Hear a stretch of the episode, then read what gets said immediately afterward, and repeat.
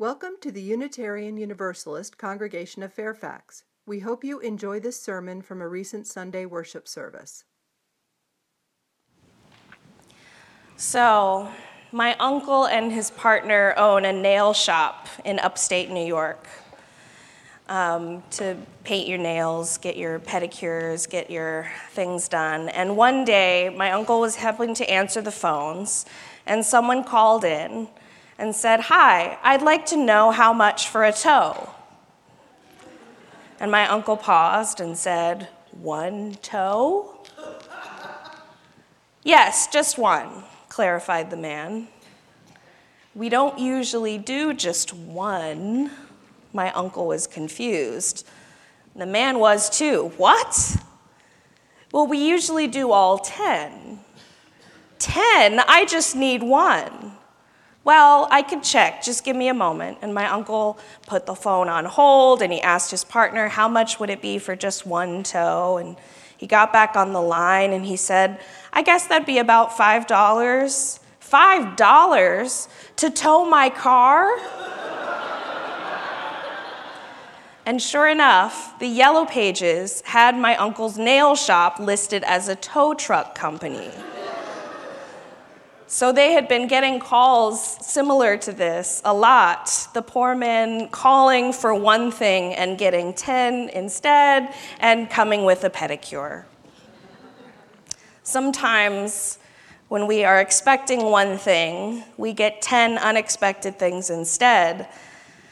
You may have come to UUCF expecting a free spiritual home and gotten religious exploration and small groups and choir and handbells, social justice causes to support, pastoral care, inspirational worship and music, art displayed on the walls, and even a cup of free hot chocolate. Our spiritual community is rich with gifts and they keep on giving. The question of the day today is what if? What if we really are the faith for the future? Faith communities across the board are seeing fewer numbers of people in their pews. What if we could serve the needs of an increasing number of folks who don't resonate with creed or dogma? What if we were more connected with ever holding each other in care, community, accountability, connection? What if everyone seeking a spiritual home like UUCF could find us? What if when you Googled, where can I find meaning in my life, UUCF came up? What if we could really bear witness to injustice where we're needed? What if our participation was even bigger than it already is, and we could show up in large numbers, take buses to Richmond or Selma or wherever we need to go to bear witness. What if spiritual seekers could find UUCF and feel supported in their journeys? Again, what if you Googled, I feel alone, and UUCF pops up? You, what if UU's welcomed all who seek an inclusive faith? What if we were all welcomed like Leo the cat? Those who have, what if those who have been marginalized find love and centering at UUCF? Outsiders welcome, heretics welcome, fringes welcome. What if families could connect with the network of mutual support at UUCF? What if UUCF could fully fund visionary and transformational new programming? What if UUCF could become a local hub for transformative social justice ministry?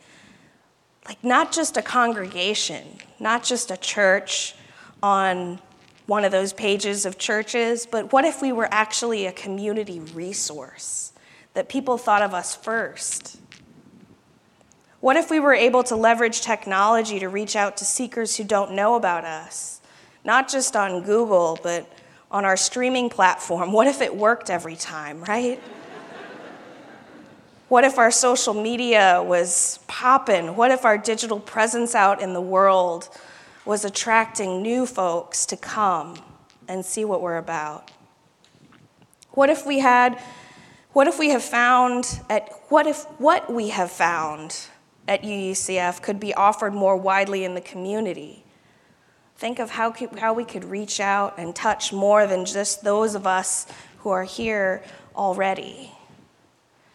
What if we raised enough money in the annual giving campaign to invest in our collective future?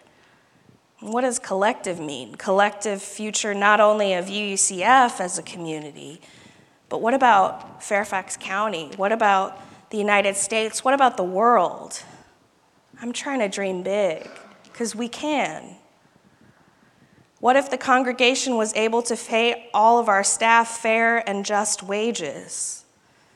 Do you know that the staff hasn't had more than one small raise in the past five plus years? That's hard. With the price of eggs out here like it is, it's hard. What if UUCF was able to return to funding intern ministers to support a future of our faith? You've got two great ministers already, and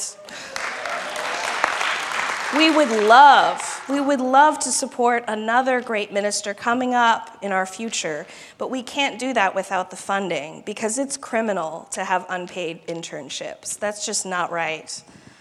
And we don't do it if we don't have the funding. We don't make that commitment if we don't have the money to do it. So we haven't. What if UUCF could have the most successful annual giving campaign ever? Well, Pete's right. Not only is this my first rodeo, is this my first rodeo, but Reverend David is away for a while. So wouldn't it be a great surprise for him to return to one of the most successful annual giving campaigns ever?